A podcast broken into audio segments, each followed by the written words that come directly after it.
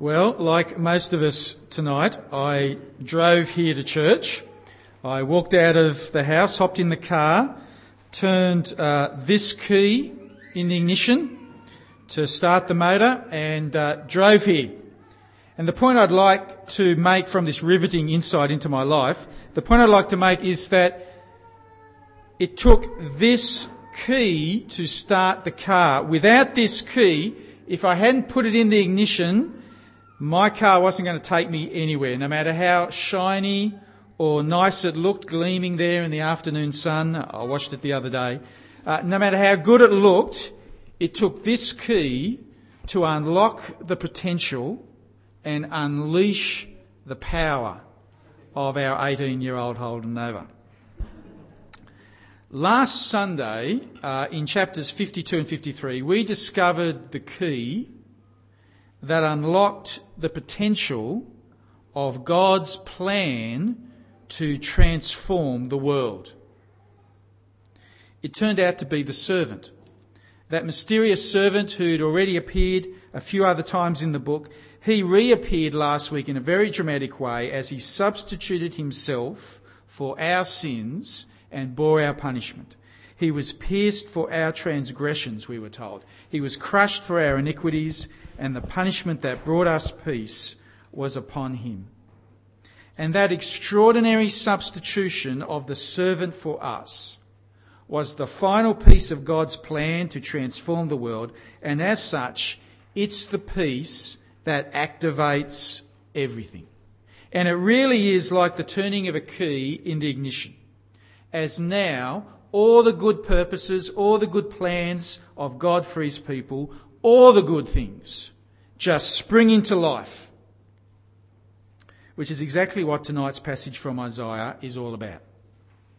As now in chapter 55, which we just heard read, and also in the chapter before it, immediately after the substitute of the servant in those previous chapters, in today's chapters, it's as if the suffering servant has unlocked the very floodgates of heaven and the blessings of God just burst out which makes it a pretty good section for us to pay attention to. Because remember, Jesus has appeared in history as the servant. When Jesus died on the cross as the Lord's servant, he accomplished what chapters 52 and 53 last week, what they described. He died in our place as our substitute. And so what Isaiah could only look forward to in tonight's passage, we now enjoy because of Jesus. Well, what do we enjoy? Isaiah tells us in chapter 55, which we just read, he tells us what we enjoy in terms of a permanent covenant that now exists with God. A covenant. It's not a word that we use that much nowadays, but a covenant basically means a promise, a commitment, an agreement. It's a very rich biblical idea. Nowadays we do talk about building covenants, you know, where perhaps the homeowners in an, in an estate, they promise to do certain things like they might all agree not to build over a certain level or build fences a certain way, that's a covenant. Well, all the way through the Old Testament, God made covenants with people. He made commitments with people like Abraham and Noah and Moses. Indeed, in the chapter before our reading tonight, in chapter 54, Isaiah refers to lots of these previous covenants so as to show that they have been taken all to the next level because of what the servant has done. I'll leave you to read the chapter for yourself if you haven't already done so. But in chapter 54, there's reference to some of these previous covenants. He talks about the covenant that God made with Noah, and there's word associations that make us remember Noah and God's promise to give him lots of children. And there's word associations that make us think about Sinai and the covenant that God made with Moses to make Israel his people. He would be their God and they would be his people. And then there's mention of Noah as well and God's promise, God's covenant with Noah to not destroy the water with earth again, uh, destroy the earth with water again. And Isaiah refers to all these previous covenants so as to make the point that the suffering servant and what he achieved in the previous chapters all the blessings of even those previous covenants have now come into being in an even richer way. Sins have been forgiven. God and his people are indeed restored together. uh, God's people come from all over the world, nations, and, and uh, a covenant of everlasting peace is now in place. And it's all rolled together so as to build anticipation for the chapter that we've heard read tonight, which talks of a new permanent everlasting covenant that now exists between God and his people. An arrangement between God and his people so terrific that you really do want in on it. Which is why the chapter opens with an invitation. Chapter 55, verse 1. Come, all you who are thirsty, come to the waters. God is issuing an invitation for us to come and be satisfied by Him in a new arrangement that the suffering servant has brought into being. And it's interesting that in the first line there, the word come is in plural, but the next phrase, all of you, is singular. And that mixture of both plural and singular, it's stressing that this is seriously an invitation for all of us and each of us. It's like saying, come evening church. Come and be satisfied by God. Dave, come and be satisfied by God. Colin, come and be satisfied by God. Kathy, come and be satisfied by God. Nathan, come and be sat. We could work our way right around the room. This is not just a vague sort of posting on Facebook to anyone. This is a personalised, handwritten invitation, your name on it, an invite from the God of all the universe into a permanent, everlasting arrangement of peace with Him. And this is an invitation that is seriously on the table now. Because remember what Isaiah could only look forward to. Jesus has realised. And after extending this invitation in the first bit of verse 1, Isaiah now rattles off all these reasons throughout the chapter as to why we should accept it. Let me mention a few. Reason number one, it's free of charge. Look back at verse 1. Come, all you who are thirsty, come to the waters, and you who have no money, come, buy and eat. Come, buy wine and milk without money, without cost.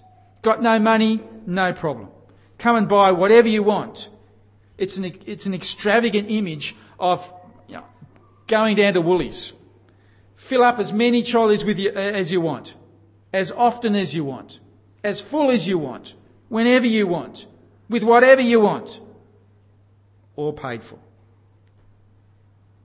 And so, this invitation is to come and enjoy the blessings of God as often as you want, whenever you want, wherever you want, whoever you are, it's been paid for. The servant footed the bill in chapter 53, remember? He was pierced for our transgressions. In fact, not only does this invite come free of charge, a second reason to accept this invite is that it's satisfaction guaranteed. Verse 2 Listen, listen to me. Eat what is good, and your soul will delight in the richest of fare. Come, e- come here, give ear, sorry, and come to me. Hear me that your soul may live, and I will make an everlasting covenant with you. I don't know about you, but I'm so easily dissatisfied. Usually every week it only takes a new round of the junk mail to arrive and suddenly there's all this stuff in the house that I feel like we need to upgrade or replace or else some new product that we haven't got at all that we need to get. God says in verse 2 there that his giving of this everlasting covenant, this everlasting arrangement, it's to delight in the richest of fare. This is to be fully satisfied. This is not to be disappointed. You will never need to, you will never want to upgrade out of this arrangement with God. You have His word on it. Which is in fact the third reason in this chapter to accept the invitation. You can trust the person who's inviting you. Look, for example, at verse 8. For my thoughts are not your thoughts, neither are your ways my ways, declares the Lord. As the heavens are higher than the earth, so are my ways higher than your ways, and my thoughts than your thoughts. Look, as the rain and the snow come down from heaven and do not return to it without watering the earth and make it blood and, uh, bud and flourish, so that it yields seed for the sower and bread for the eater, so is my word that goes out from my mouth. It will not return to me empty, but will accomplish what I desire and achieve the purpose for which I sent it. See, when God says something, it happens. And so this invitation to enter an everlasting covenant of peace which will delight your soul and which you can enter into for free because of the suffering servant. It sounds too good to be true, but it is true. You just got to look at the person handing you the invitation. It's the God of all the universe. The one who only has to speak a word and entire galaxies spin into place. This permanent covenant, it's a certainty. The true and living God is offering it to you, and his word does not return to him empty. Another reason to accept it, as if we need any more reasons, is that this fully satisfying, free and certain covenant will in time involve a whole new creation. Verse 12. You will go out in joy and be led forth in peace. The mountains and hills will burst into song before you, and all the trees of the field will clap their hands.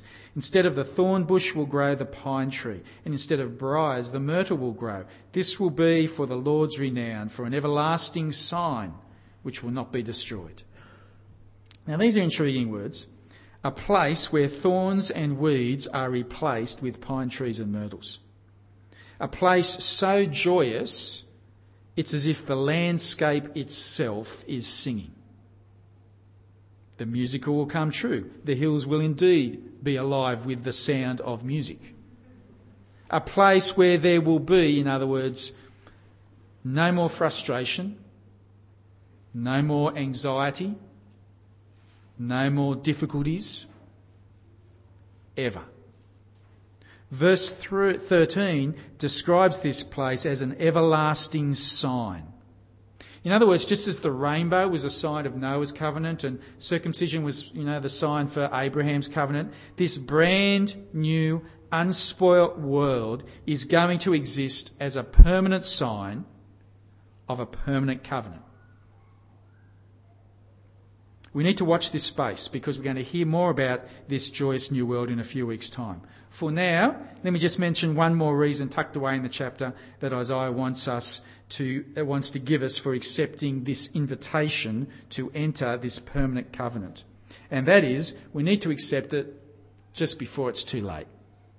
Because it's not going to be around forever. Look with me at uh, verse 16 and some verses that we skipped over before. Sorry, verse 6. Seek the Lord while he may be found. Call on him while he is near.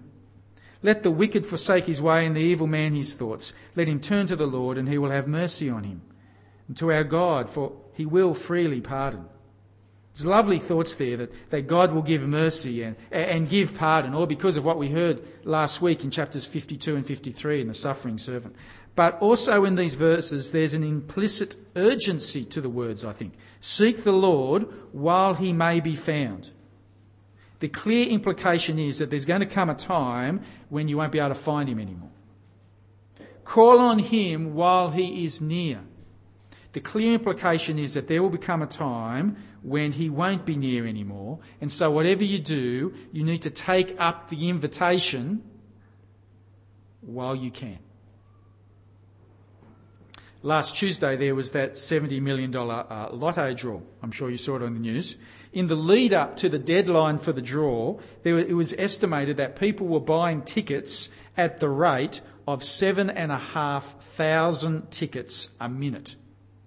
That was to get a ticket that would give you a 1 in 45 millionth of a chance to win an amount of money which survey after survey after survey shows will not make you happy. And we scramble at the rate of 130 people a second to get an offer like that before its deadline runs out. How much more should we be scrambling to accept this invitation from God before its deadline runs out? Now we're going to think more about that next week. Because the next chapter on is going to draw us into this and get us to think about how we should be sharing this invitation with as many people as possible before the deadline runs out. But for now, I'd rather us just sort of step back and take in the overall effect of this chapter 55 in particular. A chapter which is sort of describing how, in one sense, all the good things God has ever promised have now been unlocked and are now available in a new, permanent covenant. Not just a, per, a, a permanent covenant, covenant, really. This is, this is a perfect covenant. This is a covenant where the full enjoyment of all the previous ones, the ones to Abraham and Noah and Sinai that got mentioned in the previous chapter, all those blessings are, are, now available and they sort of all have this accumulative effect and they add together to almost make a, a perfect storm of blessings that bring into being a permanent, perfect covenant. We're talking an eternal, flawless arrangement with God that is free of charge, deeply satisfying, joyous, and certain. And it's all made possible by what we heard in chapters 52 and 53. The servant who substitutes himself for his people. He was pierced for our transgressions. And the floodgates of heaven have been opened and what Isaiah could only look forward to, we enjoy all the more because of Jesus Christ. In one of his commentaries, John MacArthur Jr. tells the story of a black slave in America who lived just prior to the Civil War. The owner of this particular slave died, and very unusually for the time, left the slave an inheritance of $50,000. $50,000. I think that's still a lot of money, but back then it was an astronomical amount. Astronomical. And so the bank manager called the slave into his office and carefully explained to him that he now held $50,000 in a bank account in his name. And having explained it all to the slave, the, ma- the manager asked him if he had any questions. The slave replied, Please, sir, do you think I could have 50 cents? I want to buy a sack of cornmeal. The guy had no idea how rich he was. He just could not take it in. He could not imagine the extent of what had happened to him. And so he was still worried about how he could afford a bit of flour. I wonder whether we can be like that sometimes regarding Jesus the Lord's servant, who was pierced for our transgressions. And now all the good things of God have been activated, and we have been blessed with every spiritual blessing. And I wonder if sometimes we just don't get it. And it shows in what we worry over, what we chase after, what we complain about, what we ask for. Jesus Christ, the Lord's servant, was pierced for our transgressions, and the floodgates of heaven have been opened. Friends, everything has changed. We can only benefit from letting it change us. Let's pray. Father, thank you for your goodness, your lavish generosity to us in all that your servant, your Son, our Saviour Jesus has achieved for us. Thank you. Thank you that in, that in Christ you have blessed us with every spiritual blessing. Please open our eyes and minds to see that, to feel it, to know it, to live it. Father, we pray that you would grant us to be the sort of people that you've called us to be, so that we might indeed live thankful lives uh, for all that you have showered us in Jesus Christ. It is in his name we ask this. Amen.